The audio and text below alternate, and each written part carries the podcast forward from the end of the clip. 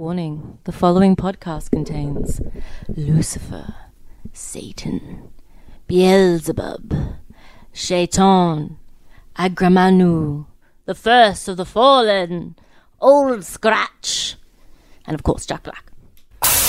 A martini, shaken not.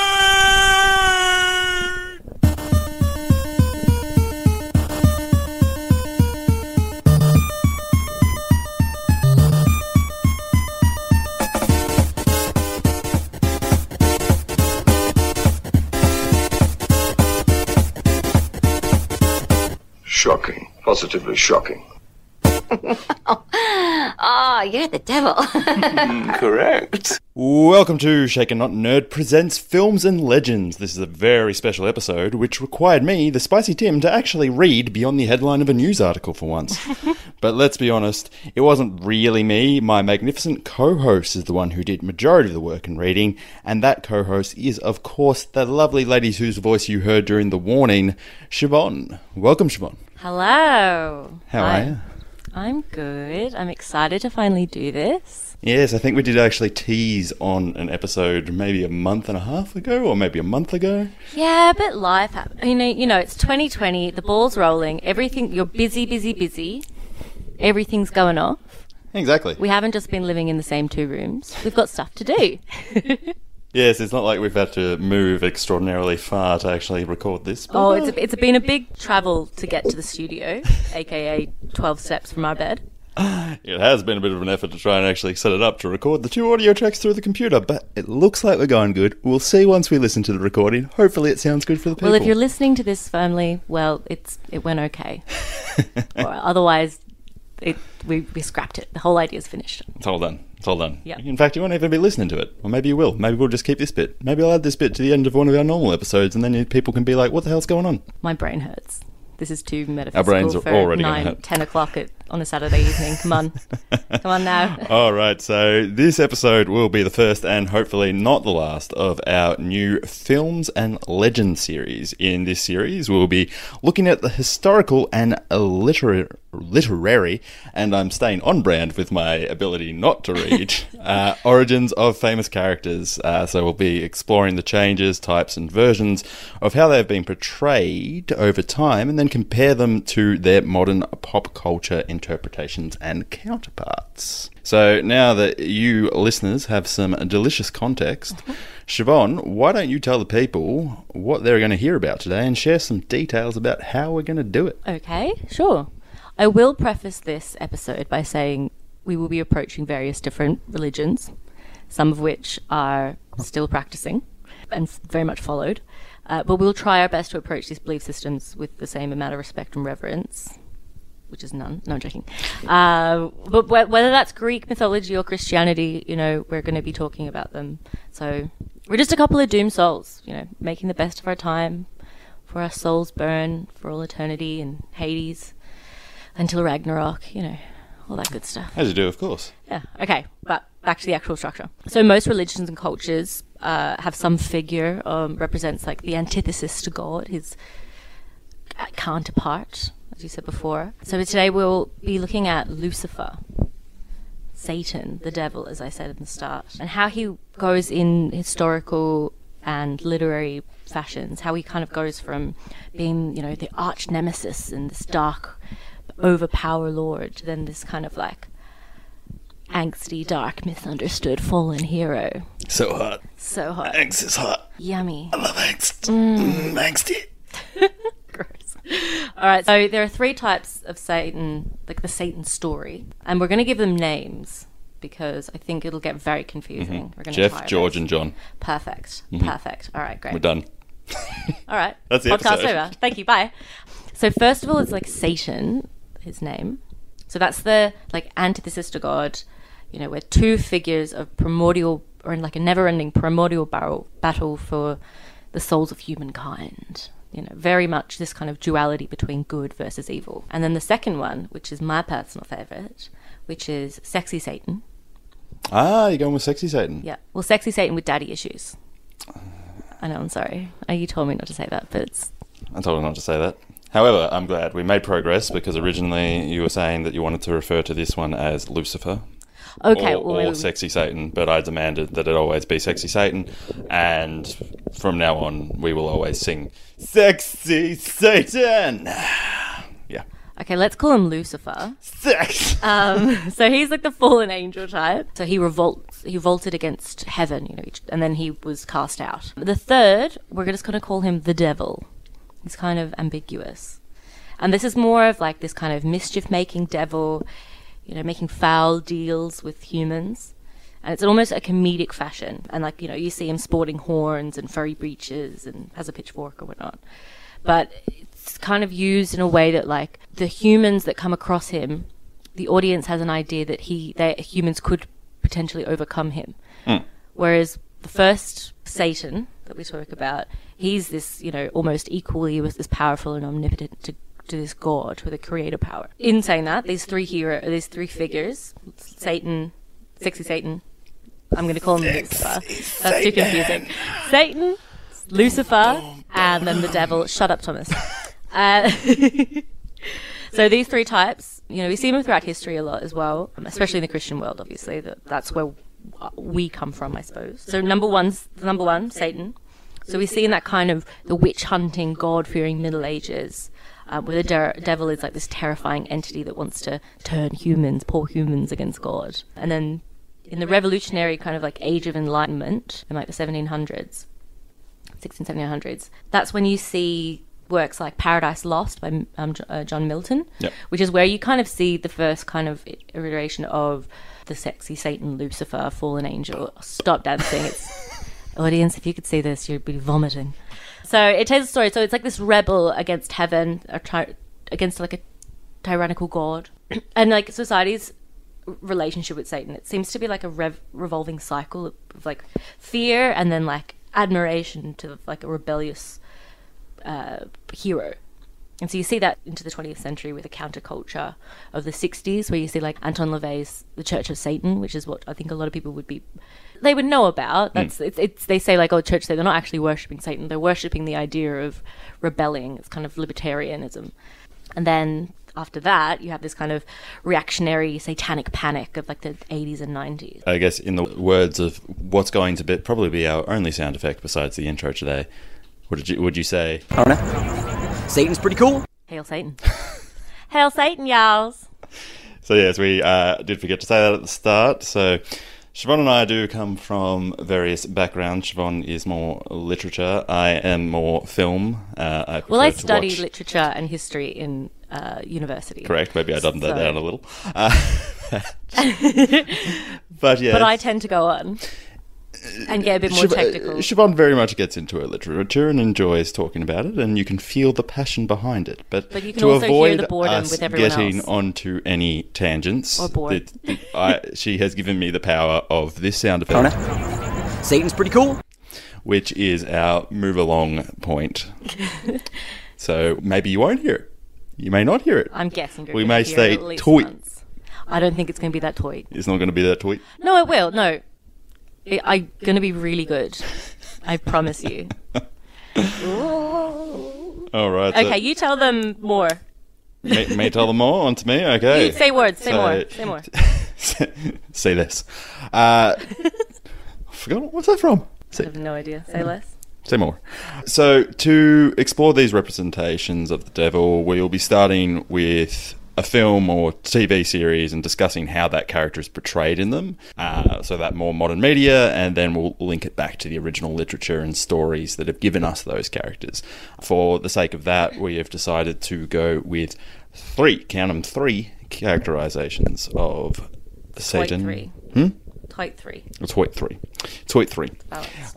We have Satan in, or actually, I think he's No, referred called to as Lucifer, or is he Satan? Satan. IMDb, which I think is IMDb. correct, Has him as um, Satan? Has him as Sa- Satan. All right, my notes are correct then. So, Satan in 2005's Constantine, portrayed by Peter Stormare, Stormare rather. Lucifer in the 2016 to present TV series Lucifer, portrayed by Tom Ellis. and the devil in 2006 Tenacious D and the Pick of Destiny, portrayed by Dave Grohl in his demon form and Paul Tompkins in his human form.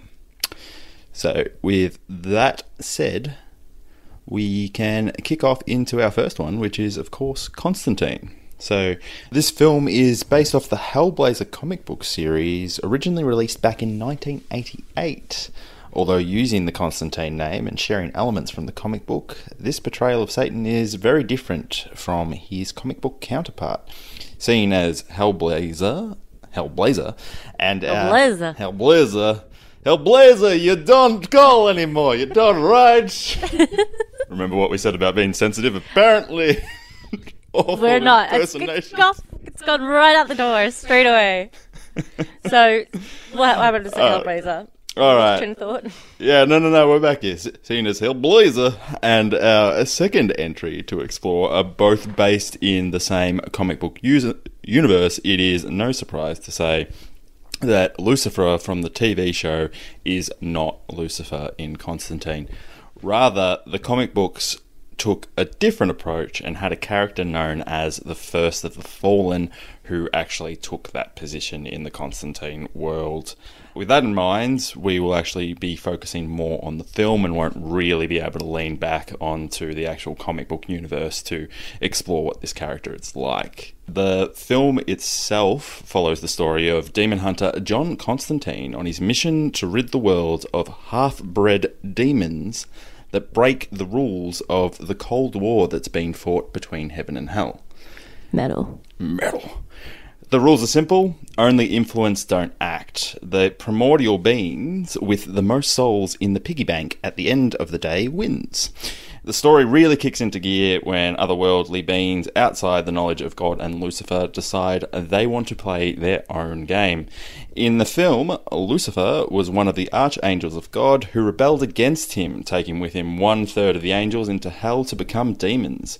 He is portrayed as being pa- more powerful than his son and the other demons. He is shown as a tattooed in a white suit with tar-covered feet, and the portrayal by uh, Peter Stormare was actually critically acclaimed, and rightfully so, because I think he did a phenomenal job, and this is actually probably my favourite media representation of Lucifer. Yeah?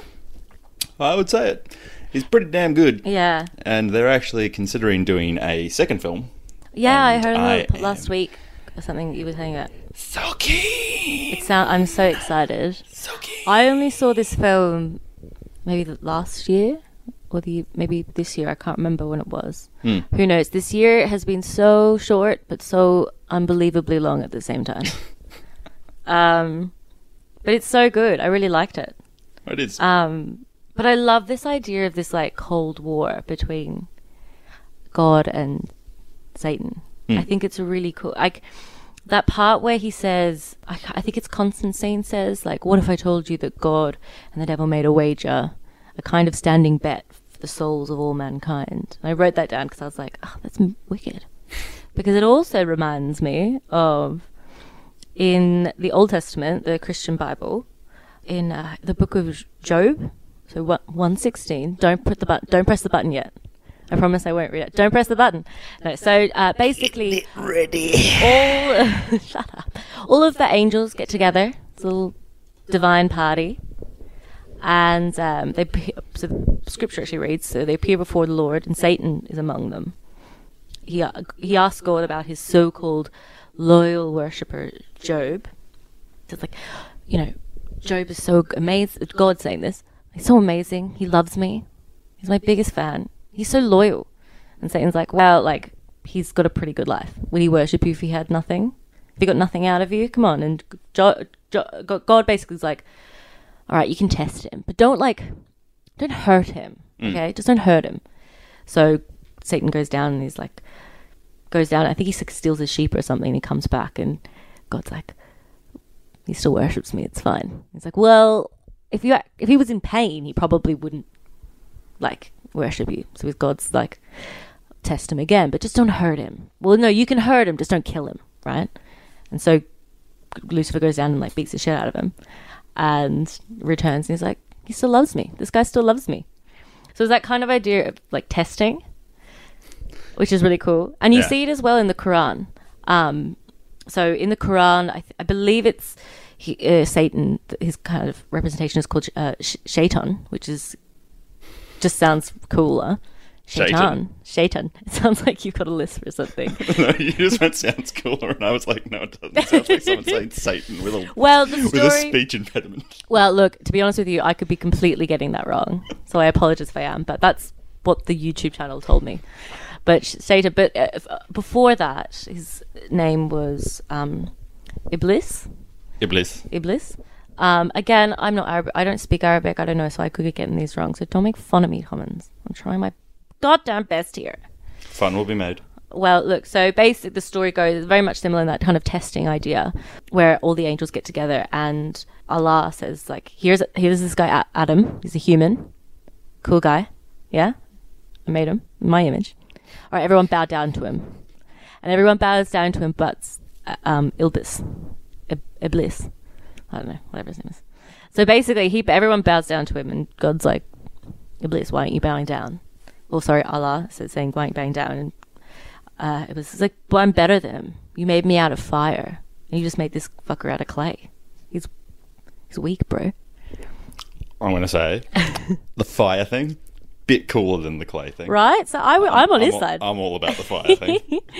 Well, so basically, he's like Allah casts him out. So he's like basically for his act of pride. And some people, in some uh, versions of it, they say like this is his. This is the first time anyone's done anything wrong. And so they, he sends Adam to paradise, and he casts um, Iblis out. Um, basically, so like you can't, you know, your act of pride in such divine comedy, in such divine comedy, divine company, is just so wrong, so cast out. So Iblis even says like, well, you know, you made me, you wanted me to bow down to him, but you made me, you, you set this whole thing up. So I'm going to get you back. I'm going to wait for the humans and I'm going to tempt them from Allah's path. And Allah says to him, you know, I know about this because I'm all seeing, I'm all knowing. So you, whoever follows you, that's fine. I'm going to actually, do you know? I'll send them, I'll send all of you guys to hell. So it's that idea again of like this testingness, and it's almost like seeing Constantine in this bargain, this Cold War. It's almost if, if, if you know the scriptures behind it, it's kind of like this is like the sequel, so like to what actually happens. But even outside um, Abrahamic mythology, so you know Christian, Judaism, and uh, uh, Islam, uh, so there's what could arguably be called the origin of this kind of Satan uh, dualistic cosmology, where like, which means that like two equally powerful entities, God and Satan, at the top of the food chain. So like light versus dark, and God v Satan, Batman versus Superman. what? How's it Batman vs Superman? I don't know. I just thought it would. I'm just appeasing your nerdy crowd. Is that? Do you guys like it? Cool. That one. That one's for you, Duty. to be honest, you, you upset me, so you probably upset them. They're all enraged. Sorry. Siobhan, hide. Duty liked it. Pitch- Duty liked it. Duty, did you like it? Did you like it? Yes. Duty? I don't know. That was me. Anyway, so um, this co- the uh, oldest known version is which is the oldest continuously practiced religion, which is Zoroastrianism. Zoro. Zoroastrianism. It's a bloody mouthful. But this um this uh, religion is, is like as old as pyramids of Giza. So it's about they they know the I think the it's around the earliest known kind of writing downs of people knowing that they were practicing was around 2000 BCE. Uh, it was around the time the pyramids of Giza were being built, but mostly around like Syria. Yep. So they have Ahura Mazda, which is goodness and light and wisdom and order, and then his counterpart, which is Angramanu, darkness and chaos. And he basically serves as the counterpart, polar opposite of Mazda. And I think basically the whole idea is that Mazda created the physical world, and Angra Manu messes with it. And I don't know what it says about me It sounds As a lot person? funner to be the person messing. yeah, what is it about us that we're like, I know that that's the bad guy and he's trying to mess with everything, but I want to be with that dude. He seems like he could party. I don't want to be with that dude. I want to be that dude. Oh, Like, yeah, that's true. Yeah, Uh, yeah, uh, yeah. You'd be lying to say if you never built a house in The Sims, built a swimming pool, put it, put one of your poor helpless Sims in there and Sims in there, and removed the uh, the ladder. Yeah, I definitely we've got bored a done few times and like removed all the smoke detectors. Yeah, yeah. yeah. Hondo and Tempercento. And then the uh, I remember a while ago the person on Reddit who had a paint gremlin. Uh, and Did you hear about that one? No, tell me so, more. So, so he'd built a basement, put one person into the basement, had a family living upstairs, and essentially there was no way to get into the basement, Mm. and just had a person who sat in the basement all day, every day, painting, and doing nothing but working on their painting skill. And this person used to sell like multiple thousand dollar paintings from the basement and fund the lifestyles of the people living in the house. they made they made a painting slave in the Sims. That's like genius. I, th- I think I think if anything, the, uh, the the Sims has proven there's a little bit of messing with uh, things and evil in all of us. Oh, absolutely. We're all we're all Angra Manu in the end of days. Do you know what I mean? Hundred percent. But like, it's interesting. Like, if you think about like that, how Judaism was definitely within like history where they were um, interacting with those two cultures. Were interacting. It's almost like you know, the our old sources for Lucifer, Satan. Well, they th- those sources had all the sources that they were taking it from. Mm. Like in two thousand, in four thousand years, are people going to be looking at Batman in the same light? No, actually, we won't be around, will we? It's getting hot in here. I made myself sad. oh.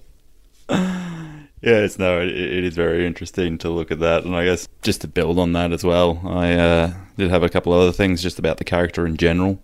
So, as we do have here, that uh, Lucifer, the actual portrayal of him is he's powerful. Satan. Say Satan because otherwise it's going to get too confusing. I okay, okay. Satan.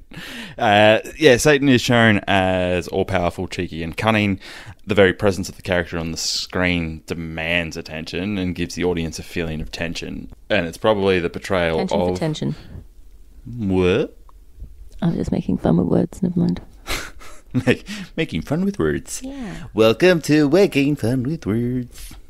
As he play, uh, well, as he plays his game with Constantine and going to reap his reward, Constantine's soul, he whistles, bares his teeth, and taunts. The character is shown as the negotiator, first bargaining with God for the fate of mankind, as made evident from that line that you said before, and sort of what we've been speaking about. And secondly, with his willingness to bargain with Constantine uh, once he's actually told about the reason why Constantine committed suicide. So this characterization is very much the bargainer. Yeah. Which very much links into what you were doing. And we can see it if we do actually a comparison between the way that we actually see the character in this film compared to the character in the next two ones that we have to say that he is like the good and evil, the yin and yang, the um, complete reverse side is that you can tell from his portrayal, his ability to come in, take Constantine back from being lifted up into heaven. Spoilers is that he does have that sort of power back. He has a push and pull sort of relationship with Yeah. God that you can very much see. And he just has a strength in character which we don't necessarily see in the other two. Yeah, for sure. Like you don't. I don't think that Tenacious D would be able to rock the socks off this Satan. No, I don't, I don't think so. indeed not. For sure. Uh, was there more for that one that you wanted to add, my dear, or are we moving on to the next one? I think that pretty much covers it. All right, so that is our first portrayal. Moving right along to our second one, we have Lucifer, the TV series, which has been running since 2016, and I believe is still going and planned to finish at the end of its fifth season. Like Constantine, this version of Lucifer originated from the pages of a comic book, with him first appearing in an issue of The Sandman, Volume 2 from 1989, which is a year after Constantine. That's Neil Gaiman, isn't it? That is the one. Look at me. That is correct. I know things. Uh, this characterization, oh well, the characterization in the early pages of the comic book shows Lucifer, uh, well, a Lucifer, who cares only for himself and not much for those around him. Whereas in the show, he is shown as more caring and even growing to actually love those around him. So there is a bit of a difference in the characterizations that we see between the TV show and the comic. Uh, unlike the Constantine portrayal, this version of the character is not in a wager with God for the souls of humanity. Rather, he is a smoking, joking, blues loving sex pest who doesn't understand why humans blame him for all their woes. Oh, sounds delightful. well, at least that that's how it is in the in the earlier part. The series actually starts with the line In the beginning, Lucifer was cast out of heaven to rule hell for all eternity until he decided to take a vacation and proceeds us to and proceeds to tell us the main motivations of the character through his interactions with the mortals around him. He is powerful, but not all powerful. The show has a Lucifer who is immortal, has superhuman strength, can manipulate those around him, and shows brief moments of telekinesis. So there's parts in the actual show where he levitates or moves around a coin that he travels around with. A coin that actually, interestingly enough, has uh, a goat's the goat's head on it, a pentagram, and then on the other side actually has a um, uh, a crucifix on it. Overall, he is meant to appear as handsome, sexy, and charming Satan, who is more concerned with having a good time rather than fulfilling the role that God has bestowed upon him. Me and you too, sister. Interestingly, the show takes an approach of humans having full free will and clearly states that God and the devil are not accountable for the actions of those on earth. The title character also is said to enjoy torturing people and also playing little games with them. So that is just a summary there of the Some character some. that we see there. A little something something. Lovely.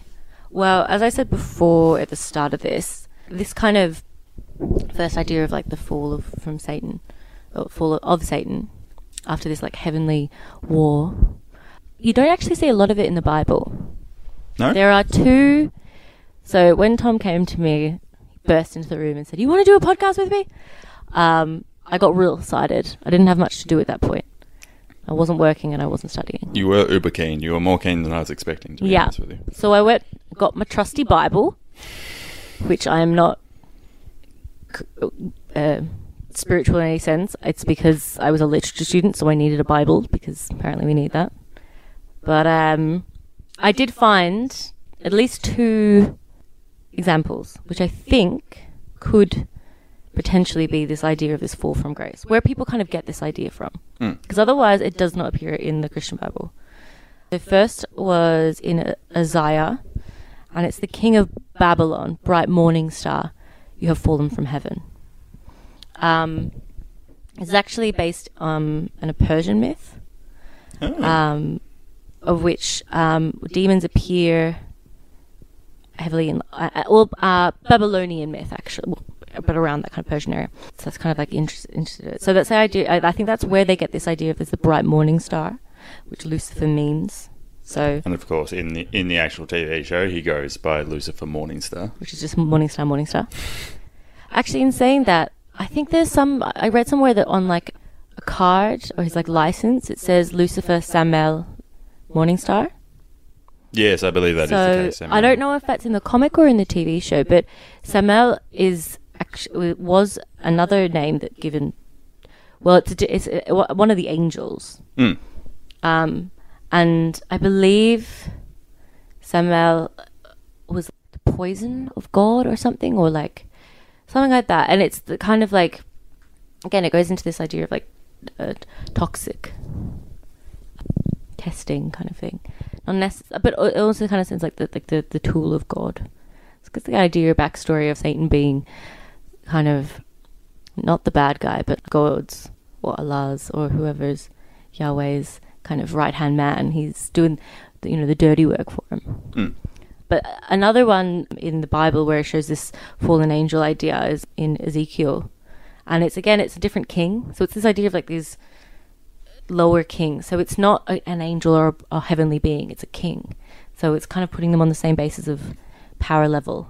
I'm kind of going by like you know boss level where Satan was, this duality of of God and, and Satan, and now that he's gone back down again, he's he's human level power. So, uh, King of Ta- Tyre, he says, like, you know, you were once the example of perfection. I think a lot of people go by this idea of, you know, Satan was the, or Lucifer was, you know, the most perfect angel.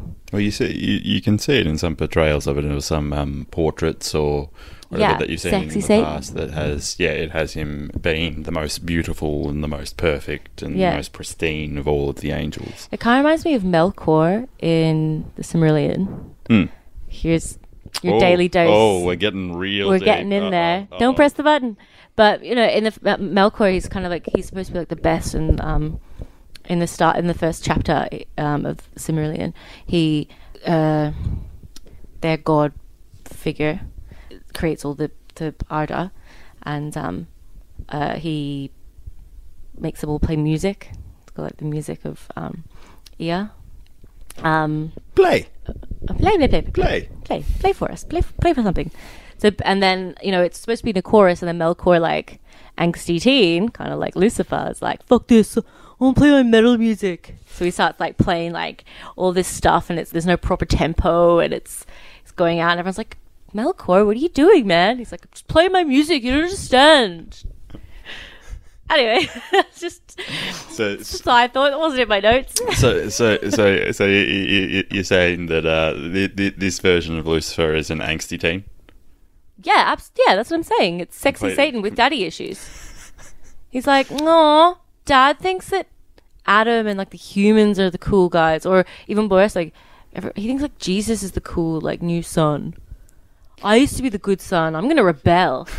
Well, That's you- exactly what Lucifer is. Well, it's you- fantastic. Well, you even see it in the um, in the series in the in, in the first episode of it. They actually have one of the guys, um, well, one of the other angels comes down specifically Mm-hmm. to tell him, "Dad wants you back."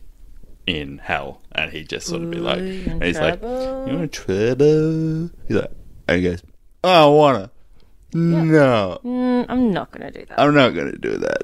you can tell dad I said, fuck. I said, be. Bitch. But anyway, I think we need a tangent for both tangent buzzer for both of us. Oh, what? Maybe uh, Uh, we uh, haven't we haven't had to use it yet. Oh dear, it's not highlighted. And Oh no. Satan's pretty cool. Yeah, that was useless. Cut that out, bitch. no, I'm not cutting it out. Okay, whatever. Okay, anyway, so basically, if you move from the scripture part of this idea of fallen angel Lucifer, I think what people would mostly see is M- Mil- uh, John Milton's Paradise Lost, which was written in 1674. Very long poem.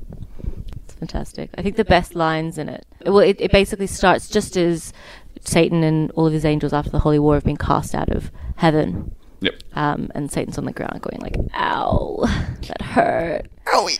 He's like Beelzebub. That's his right hand man. He's like, "You cool, dude?" And he's like, "Oh, what happened?" He's like, "We lost, man."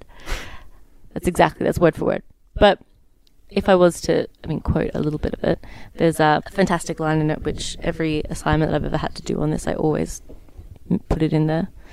Better to reign in hell than serve in heaven.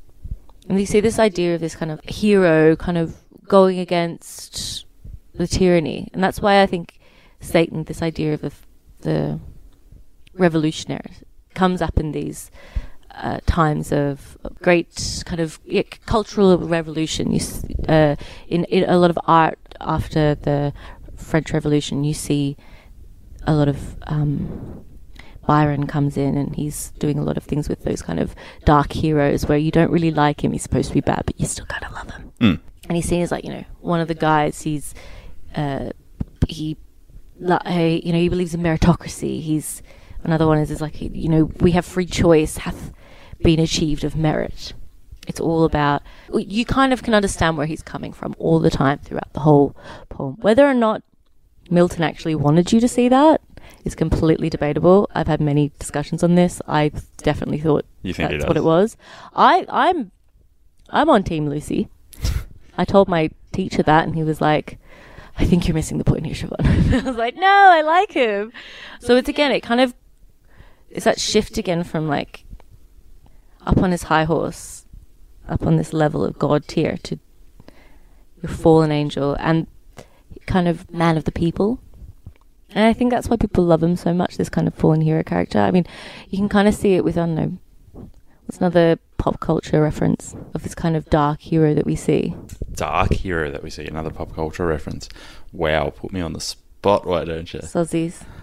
Um, what you mean? Who followed a similar journey, a, f- a fall from grace, as you will? Yeah, but like, I'm trying to think of anyone. I'm not sh- off the top of my head, and I'm sure that I'll. Like the Joker, he's kind of anti. He's kind of like anarchist. People still love him. But I think people love him for being evil in its own right. That's true. Because it's the characterization and the interesting way and sort of the different ways that you've actually seen him. Mm. Um, and whether that's Heath Ledger's portrayal or Mark Hamill's or the way that it's actually portrayed in the comic books, I think it's it, it, it's a different thing. But I wonder whether from what you're saying at the moment is because uh, this certain one of Lucifer. I mean, in the show, charming, whatever sort of English, give him an English accent because he's meant to be charming, of course. I wonder if just that story does humanize him in a certain way, just because obviously failure or falling is something that is very much human yeah. and you have a god figure in most religions that is infallible um, essentially like well if you if you look at our the, the, the some religions you've got like the pope who is infallible and he's a human you know what i mean Yeah. so so maybe it's just the fact that it's a just a character who not necessarily in this portrayal is evil but it also is a humanized deity in a way Yeah. and i'm wondering whether that's sort of what links it to people Yeah. I wonder as well, like, because you said it, the, the the character was created in '89, wasn't it? So that's just like towards the end of the Satanic Panic, and I wonder if it's almost reactionary to that. Again, Oh. remember I was saying that like that's a rev- revolving door of fear to, um, kind of he- making him a hero, idolizing this kind of, yeah, fallen hero. I reckon, I I reckon it would be. I think I think that personally, if you actually look at comic books over the years, they are all mainly direct responses to whatever is going on in the world. Like, sure. um, I think interpretations of the way that comic books have portrayed, like it's what people, and you see it in films as well, um, of course, is that it, it, it it's what the circumstances people have needed to see or people have needed to read. So if you had back in like World War eras, a lot of comic books sort of had all American, all fantastic, me, me, me sort of um, portrayals. And that's just because of that's what people were. They were pat- patriotic, they were whatever, which I think is why you see um, characters like, oh, despite the fact I still love him and I know that other people do, characters like Superman who were formed originally back in that sort of era don't resonate with people as much. Yeah, we seem to love the dark kind of grungy people. Which is probably why Batman has standed the test of time because Batman has very much adapted because you don't see him He's running around in his in his baby blues and uh, his greys with his big yellow chess symbol anymore, do you? No. On saying the idea of comic books and every and film and pop culture being reactionary, can I just send a message out to Hollywood? During 2020, I don't know why Michael Bay thought this was a good idea. We do not need like plague dystopian films. What's going on? I've seen so many like trailers and um, even like books are coming out now. It's like COVID has been around for blah blah blah, and we've been in lockdown for twenty years. We don't need that in our life right now. We need escapism. We're, we don't need the dystopian novel that's actually happening now. Specifically, Michael Bay has he done something? I thought Michael Bay was creating a film. Is he? I don't know. I swear to God, you guys spoke about this. I'm I'm just going to say yeah, you're likening it to COVID, and you're saying you don't need any more pandemic. I would just say across the board, we don't need any more Michael Bay. That's true. I'm- also, that. I, I, I'm good, Michael Bay. Michael Bay. yeah, I'm good for Michael Bay. go too. away. The last thing we spoke about. Michael Bay, go away. Put that on a t-shirt. Michael Bay, go away.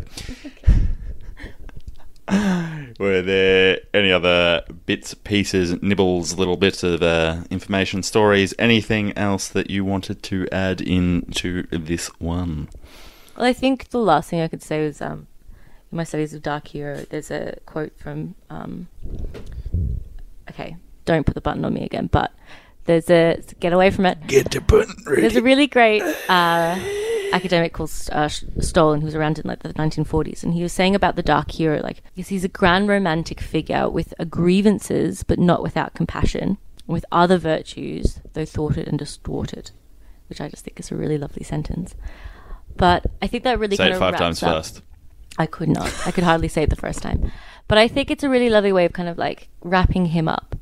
This Lucifer character. Yeah. He's he's flawed, but there is even though you know he's rugged and he might say awful things or he might torture people, he's still kind of compassionate. There's something about him you you love. Hmm. So I think of all the characters so far, I love. Uh, you were saying that you preferred Constantine Satan. I probably prefer Lucifer. Oh, Okay. It's definitely a cheeky, different take and a very different atmosphere than the previous one. So, with that said, let's go on to our last one. Number three. And that last one, but certainly not the least one, is the devil as portrayed in Tenacious D and the Pick of Destiny. This may seem like an odd pick, and it is. But we wanted to watch it, Yeah, we I think it. I just wanted to watch it. That's why we picked it. And you know what? It was worth it. Worth it. This Watch film uh, still holds up. It's still funny and cock push ups. Our first introduction in this film to Satan uh, comes from Ben Stiller's character, who I completely forgot was in this movie, when he tells Tenacious D and the audience the story of the Pick of Destiny or the MacGuffin of this story. That's right, I can use fancy terms too, Missy.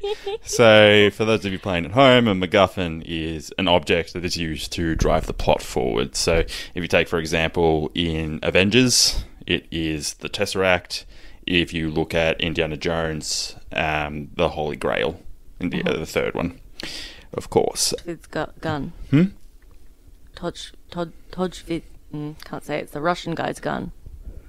No, slightly different. Okay. That's a different technique. That's that's the that's the one where if you've got a gun on a wall in a shot, make sure it goes off. That's Yeah. different, different. So that's more that's more if you allude to something or if you have something in the shot, you better actually add consequence to it. Whereas a MacGuffin is an object that directly drives Okay, the plot. The, the entire plot is derived around this object. Yeah. And that's what and either getting the object, saving the object, finding the object is the entirety Look at me of, of learning. the storyline. I love to learn. Yes, no, it's a good one. I, I, I really enjoy it. Plus, MacGuffin is fun to MacGuffin say. MacGuffin is a fun word to say. um, so essentially, the story goes that the pick of destiny was Satan's tooth.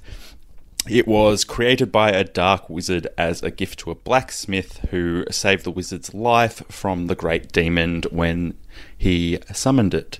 And for those of you playing at home, it is demon, not demoned, as I just said. I was gonna say. I was like, I think he said demon. Demoned. Did I say demon? So, in this film, the devil is portrayed as horned and hooved, drawing into the Capri Centaurian or Goatman appearance of the Dark Lord. He is capable of hiding his appearance as the open mic host and is ultimately evil. The character is once again mischievous, although this time he aligns to a demon code, which we haven't seen in the other ones. He is heavy metal loving rocker who is ultimately a master on the drums and guitar. And it does also, of It's course, tasty. help when uh, Dave Grohl is the person portraying the person, the character rather. Which I never ever would have thought until you told me that. Well, that's what I was. I was trying to work out because I've seen mixed things. I've actually seen that Dave Grohl did the singing, did the the actual music musicians, but wasn't the person in the actual makeup. But then when I was trying to find the person in the actual makeup, everything just says Dave Grohl. So I don't know what's correct, but Dave Grohl. I reckon we could go with that one. Dave It's Grohl. Pretty cool. And then probably the last thing is just linking it back to the uh, Constantine version. He does want to rule the world, which he says through his song lyrics. Which are fantastic. Well, that song is fantastic. And interestingly enough, like because I did actually research that because obviously that we do have in the literature we do have Beelzebub, mm-hmm. and the name of this song is Beelzeboss, mm-hmm. and it appears that Beelzeboss is just a made up thing I've because never heard of Beelzebus. Huh? I've never heard of that. Beelzeboss? Yeah, Beelzebub. I think that's just a play on words. Yeah, yeah, yeah. No, but I wanted to see whether it actually linked to anything or whether Tenacious D had just made it up because they go, "Hey, Antichrist, uh, Beelzebub," and it's obviously the name of the song is Beelzebub. Oh. Um, and I, Perhaps that going back to like, because I know in Anton LaVey's Church of Satan, Hmm. there are like, I think four or five princes of hell. And like Lucifer is like pride, Satan is wrath, Mammon is greed. I think Beelzebub might be gluttony, which I think could go well with that. yeah, no, um, I feel like I bring it down every time I'm like, well, actually. This has just been a whole episode of me going, well, actually. Well, hey, but Beelzebub, of course, does does exist in that. And if you if you actually look back at the Constantine and uh, so the Hellblazer comic and the Lucifer comics, is Beelzebub is also in those comics as, As a well. different entity. and serve well they serve as um so essentially the lucifer character when he rules over hell there's a point in those continuities where there's three ruling members of hell Cool. um and it is lucifer uh beelzebub and azazel Cool. and I think those are the three ones there, so that's in the same universe as well. So Beelzebub is there, and Beelzebub actually comes up a lot because I think we were watching Good Omens not that long ago, and Beelzebub is also in that. It's just a fun word to say. It it's really like is. MacGuffin. MacGuffin, Beelzebub. I also I also like the other the, the other demon lord Belial. Belial I like as well. Uh, yeah. Belial. I believe, but, but, uh, Belial. Let's Belial, but there's, I can't, pr- I don't pronounce it properly, but there, there is a very similar sounding demon t- character in Judaism as well. Ah, Baal. I think his name is Baal. balls. Balls. There's a lot of balls. He's big and hairy. Big hairy Yeah. balls. Well, should I get into the backstory? No, I want to keep talking about big hairy balls. You want to keep talking about your big hairy balls?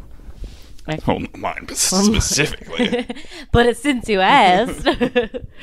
okay, so uh, this whole idea of you know making a bargain with the devil, um, it's known as a Faustian bargain or a Faustian pact, and which comes from a German legend. Um, of a real guy called um, Johann George Faust. So that was around um, 1500 BC, uh, CE, Common. Um, so he was a highly successful alchemist, astrologer. Um, he's known. We have his um, his works written down. Um, you know, it was after the Gutenberg press, so we have his books. Ooh. Um, and and he's German, so definitely was a lot of books I'm, going I'm around. going to say Faust gave that away. Yep, yep, yep. Faust gave that away. You sure?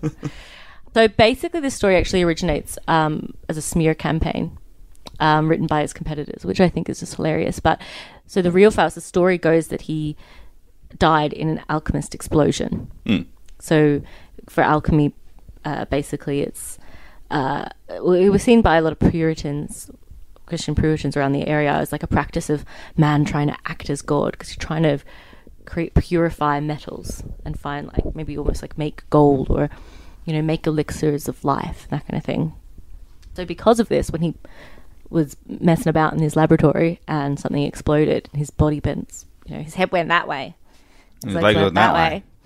People were like, "Oh yeah, no, uh, he was." Uh, the devil came up and collected his soul, and they fucked him up because he was messing. He was trying to be God. He was sinning, and you can almost like kind of see alchemists Adam and Eve eating the fruit of knowledge. That kind of you're not supposed to know these things because God did it. I must say, so- such a such a simpler time.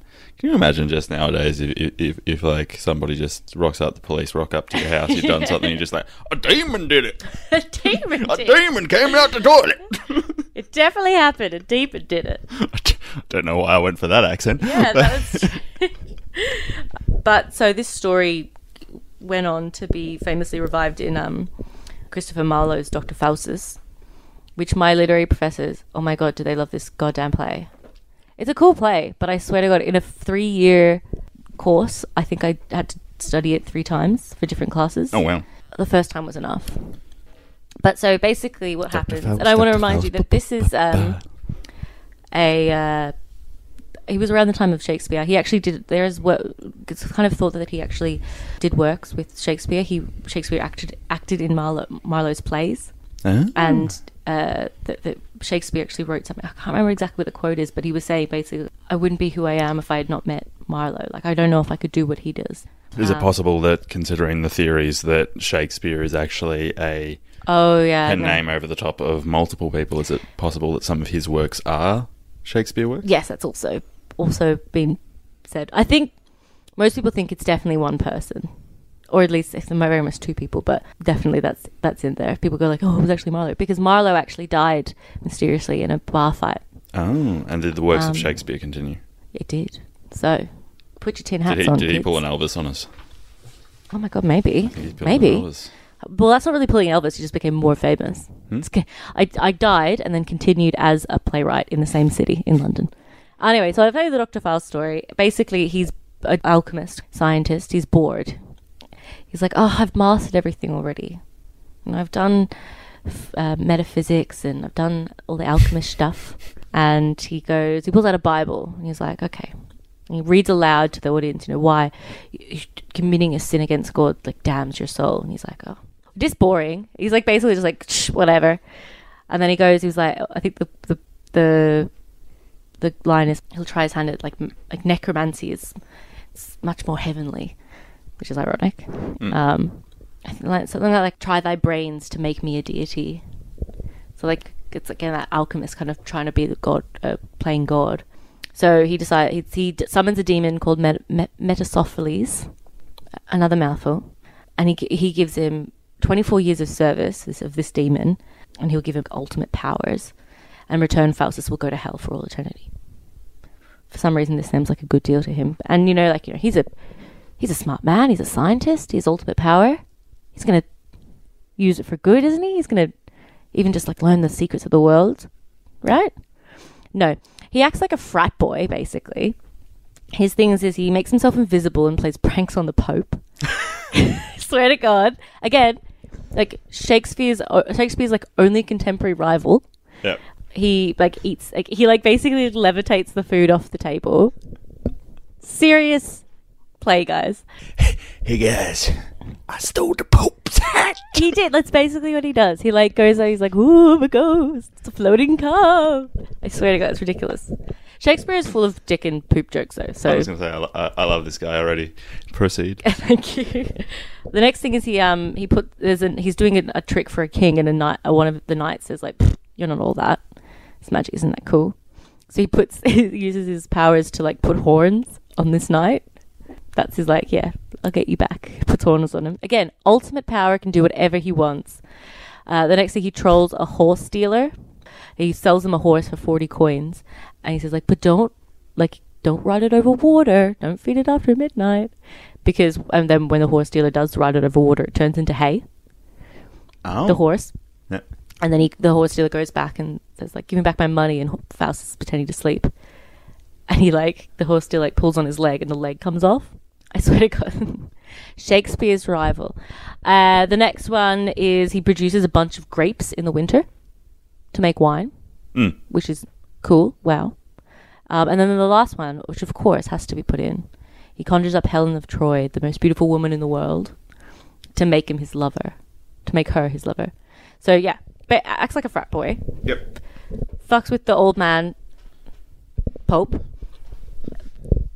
puts horns on his hate on like his enemies his haters and uh boozes up whenever he wants gonna, and has sex with some with a 10 I'm gonna say from from the delivery and like the, the, the greatness of each of them, you should have finished with the Pope. well i went Oh, i should, probably should finish with the pope yeah. That's the first one. Talk bring it up with marlowe that's the first one he does. Anyway he p- play finishes with faustus sat trying to repent and get out of the deal with the devil but he just ends up going to hell anyway. It's very anticlimactic. Mm. And so that, that's that's the basis of this kind of Faustian pact, and you see it in like modern folklore as well. You know, like um, Robert Johnson, the blues guitarist. The Crossroads. Yeah, so um, he went to the crossroads and met the devil. Apparently, the devil took his guitar and tuned it, played a couple of songs, gave it back to him, and then Johnson had mastery of the instrument. And then he kind of what brings this legend on a bit more is that a couple of years later, when he was 27, he's murdered mysteriously. Yeah. So again, that's a Faustian modern folklore. It comes back again, and even if you go, we kind of look at like the um, this the the look of him, because again, a Tenacious D. It's we're using this devil devil as um, kind of he's the comedic. You kind of can make fun of him. He's not as scary as something like the ultimate power of Satan in Constantine, or even you know the dismissive angsty teenager who has a bit of power, and if he actually puts his mind to it, he can do some damage to you. But Tenacious D was able to rock the socks off him. That's the only way I can describe it. He rocked the socks off him. They did. They rocked the socks off. Looking at this kind of like he's the beast. He's you know six six six number the beast. Um, that's where you see so Book of Revelations, which is the medalist book in the Bible, for sure. That's like all Armageddon and stuff. I, I, I'm well familiar with the book. Oh, are you? Yes. You're a good Catholic boy. You know these things. I, I, I, I fear it. Cover Actually, to no, cover. I never studied. Never studied that book. They don't really bring into it. It's Which, too cool. Which sucks. It's the best. It's, It's the best part the of most it. interesting one. Like Absolutely. There's, there's there's the beast. The well, the beast is the beast Satan or the Leviathan, or is it or is well, the there's Leviathan Satan? two beasts in it. Oh. So there is. If I think there's like I, think I have in my notes here like I saw so it's coming for so the revelations is like letters and it's like I'm pretty sure it's supposed to be the person like has a prophes- prophecy saw the prophecy of the end of the world like I saw one beast um, and then I saw another and the other beast come came out of heaven ca- came out of the earth so from underneath and he had two horns like a ham, and he spoke like oh yeah. So the other beast is Wait, a two dragon, horns like a what? Uh, like a lamb. Oh, I thought you said like a ham. And I was like, what kind of ham? You know, horny ham. my horn ham. This is my horny ham. No, so he's got probably more like a, a ram. I'm guessing that's just lost in translation. But then the other one's a dragon, which is so much cooler. But actually, they think that the the number six six six. Okay, I find this stuff really cool. Is actually Nero, like Emperor Nero, like the uh, Roman Emperor Nero. Yeah. So when you went to the old school, like um, when you went to dial him on the old school rock phone, you just go six six six, get straight line to Nero. Straight line to Nero, Straight line to absolutely. Nero. Cool. Well, so Emperor Nero, he was really mean, um, and he, yeah, well, uh, he lived around the twelfth, uh, the first century, um, CE, in um, and around first ce- century CE is where we get the Book of Revelations. Well, the first, um, we have the earliest known um, uh, example of it in um, papyrus something or other. You see the reason. Papyrus ninety eight. Why, the reason why I laugh at that, w- w- he did atrocities, did he not? Well, people say like you know, um, it's kind of a joke that like uh, Rome burned while Nero was playing with his fiddle. Um, basically, he he liked to play the fiddle or the lyre or whatever it was, and it's, it's kind of like again that smear campaign. Yeah. People said like you know, children were burning, and he was kind of crazy and playing his fiddle. He also did get his his mother killed, so there was that. Um, That- but that- ba- basically, apparently, if um, in the Hebrew alphabet, if you write it out, Nero is spelled N R O N Q S R, and if you interpret that numerically, apparently it represents the numbers hmm, 50, 200, 6, 50, 100, 60, 200, and that all added up is 666. And that's where the idea of the number of the beast came from. numerically. Mhm. But you can kind of connect it again with this idea of horns. So Nero actually really liked um, the Greek. He's kind of a, a geographically. Um, you see, you see this god everywhere, Pan. So you probably would know him. He almost, I think people usually see him as like as a goat man. He's like a demigod. He's uh, a He's a centaur. a faun. Yeah, he's a faun. So he was a god of like wi- wilderness and sex and rustic music, like primitive living. Living. Um, a lot of the time, he's with all the um, the fauns or the like like uh, and the um, uh, nymphs. The nymphs and playing his uh, his uh, what are they called? The wooden Pan- yeah, the pa- panpipes. panpipes. There you go, Pan. Ah, There you go. So Plutarch, which is a, it was one of the ancient kind of historians, um, he famously said that uh, Pan was the only god to ever die. So it insinuates him as like being he's pretty shit at his job. so uh, he was a lot. A lot of the thing. Um, he was involved in like mystery cults, um, which are basically exactly what they sound like. No one knows what goes on unless you're in the cult.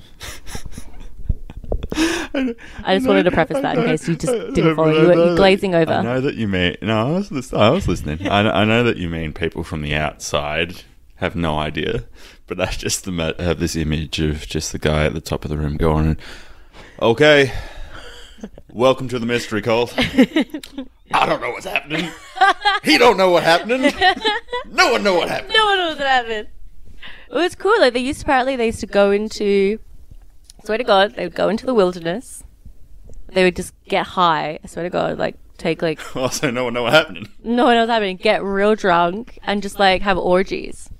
So uh, Christian church did not like that. No, no, no. But the early Christian church in Europe, they were actually this mystery cults kind of were like influential because that's how Christianity were able to kind of meet. And you know, um, in Ireland they call them the hedge schools because they'd meet behind a hedge and they would teach about uh, Catholicism. So again, they Christian church didn't like them. So there was kind of like became in Europe in 400 BC, uh, 400 Common Era. This kind of like anti-panism, and that's where you kind Not a of fan start- of the deep pan They either. weren't like they didn't like the pan. No pan pizzas. No, no deep pan. So basically, they started. Start, you started seeing the devil being associated more and more with him looking like a goat, horn ears, which you see in Tenacious D.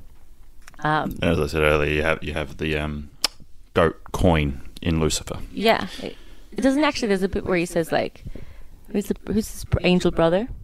I was watching it today and I forgot. There's a reason why I said his older brother. Yeah, his older brother says like, you know, it was me who made that up. anyway, it's, it's, it's, that it's a, he's actually a fictional character. It's not part of an actual. Yeah. It's specifically for that show or comic book Oh, that is it? character Oh, is made up. interesting. That's that idea of it. Again, that's they kind of make it into a joke as well. They're like, you know, I made that joke up. He didn't really want to be part of. He didn't want to be associated with a goat. I think that's um Baphomet. Is that figure of like the goat with like a man's body. At least, um, which is a bit more kind of cooler. But I think it's still a bit tongue in cheek Mm. with like the Church of like Satan and everything. It's a bit tongue in cheek when they're having like these kind of idols that they're worshipping. Yeah. Yeah, I think that was all I had for Tenacious D. Ah, lovely. All right, so I haven't prepared you for this question. You tried to throw me under the bus with that pop culture question earlier, so now I'm going to Oh, no. ask a question. So, obviously, ourselves growing up in the Roman Catholic faith, what would you say out of so what of these three media portrayals are closest to what we actually would have learnt? Oh, God. Um, I suppose it was probably the first one. Less prominent for sure. Um, in the tw- you know I, we were born in the nineties, so our churches weren't really. In saying that, T- Tom and I we grew up in Catholic, Roman Catholic families and Catholic schools, so that's where we learnt this stuff. But I don't think either of us are really practicing at all, or would uh, label ourselves as that part of those faiths. I don't podcast on Sundays. I actually go to church Oh, do you? every Sunday. Oh, that's where you've been. hmm Oh, That's not me on the podcast. That's actually somebody else who just sounds that's exactly Tim. like me. That's Spicy Tim. It's oh. true. No, no, no. I'm Spicy Tim. That's Tom. I'm thoroughly confused. Who am I? Can I still be Siobhan? yeah, I think that, you know, the only time we really learnt about the devil and that stuff would be like him like tempting Jesus in the desert. And again, that's the idea of like temptation. It's it became more the idea of like I always saw it as more like he's the bad side of yourself. He's the temptation. He's the, the he's your slipping of uh, control. Yeah, I, th- I think very much so. It's not that we were necessarily taught the portrayal that we see in Constantine. I think it's more our minds formed that image because I think that we're obviously as as younger uh, when we're younger we're taught very definitively good and evil. Um, if you take myself, I'm a big Star Wars fan, so I've always thought of Darth Vader as the big bad, big bad evil. Uh, that sort of contrast between your hero and your antagonist, and you see that across the board. So I think that's sort of what you do is what you know, and then you liken that to what we sort of learnt from a religious standpoint. Because I think you're right, 100%. The, the only thing that I specifically remember learning about in school is the temptation of Jesus in the desert, which is Lent, yeah? It's during Lent. I'm pretty sure that's I was was. definitely there for those classes. I can't say that I actually absorbed much of it. Yes, okay, so it was, I believe it's Lent. so it's the. It's, I only started It's listening the 40 to this days in the desert. I could liken it to Tenacious D. Okay. That's when I got interested in this shit. Oh, it's very interesting from the historical fig- uh, purpose as well. I'm glad you think so, Commons. I'm glad we did this. Ah, me too. And with that, we can actually probably look at wrapping this up. So, unless there's anything else you want to add, any questions you want to ask me? Um, ooh, Too late. so many. Actually, wait, no. Say that again. Is there any questions that I have for you? Yeah. Well, what I would Oh, love to say Satan's pretty cool. All right, that's the move along sound, and that's just time for Oh, us to move along to the end of this episode. Thank you very much, everyone, for listening. We've had fun doing this and putting this together. I hope you've enjoyed listening to it. If you are part of our listener community, of course, send us a cheeky post up in there to say whether you enjoy this and you want to start hearing more. I'm sure we're both happy to keep doing more. Absolutely. And of course, this is this is our first go on it. So if we need to refine or tweak anything, we'll do it as we go along. and maybe some suggestions. Yeah, no. If you've got some suggestions or any characters that you want to learn about, or anything that you actually find interesting that you think other people would mm. find interesting, if you want to do my research for me, feel free to send it through. I'll have a great time. Well, I was thinking we could do like vampires or something next, or zombies, and I could look into oh. like even like the backstory of where you get zombies from. Oh, Ooh, Ooh, zombie backstory. Right, Zombie I- backs. I like that, and you, you you don't need to give me excuse to watch vampire movies because I love vampire movies, Twilight. except that one. Okay. Uh, so thank you for listening. We know you do have a choice when listening to a pop culture podcasts, and you clearly picked the one with nerd in the title. Look at me go! I haven't done this in years, and Oh I'm my still god, somewhat Ollie. remembering it. Wow. Uh, thank you again, and with that, I will say adieu. Hail Satan. Saladas.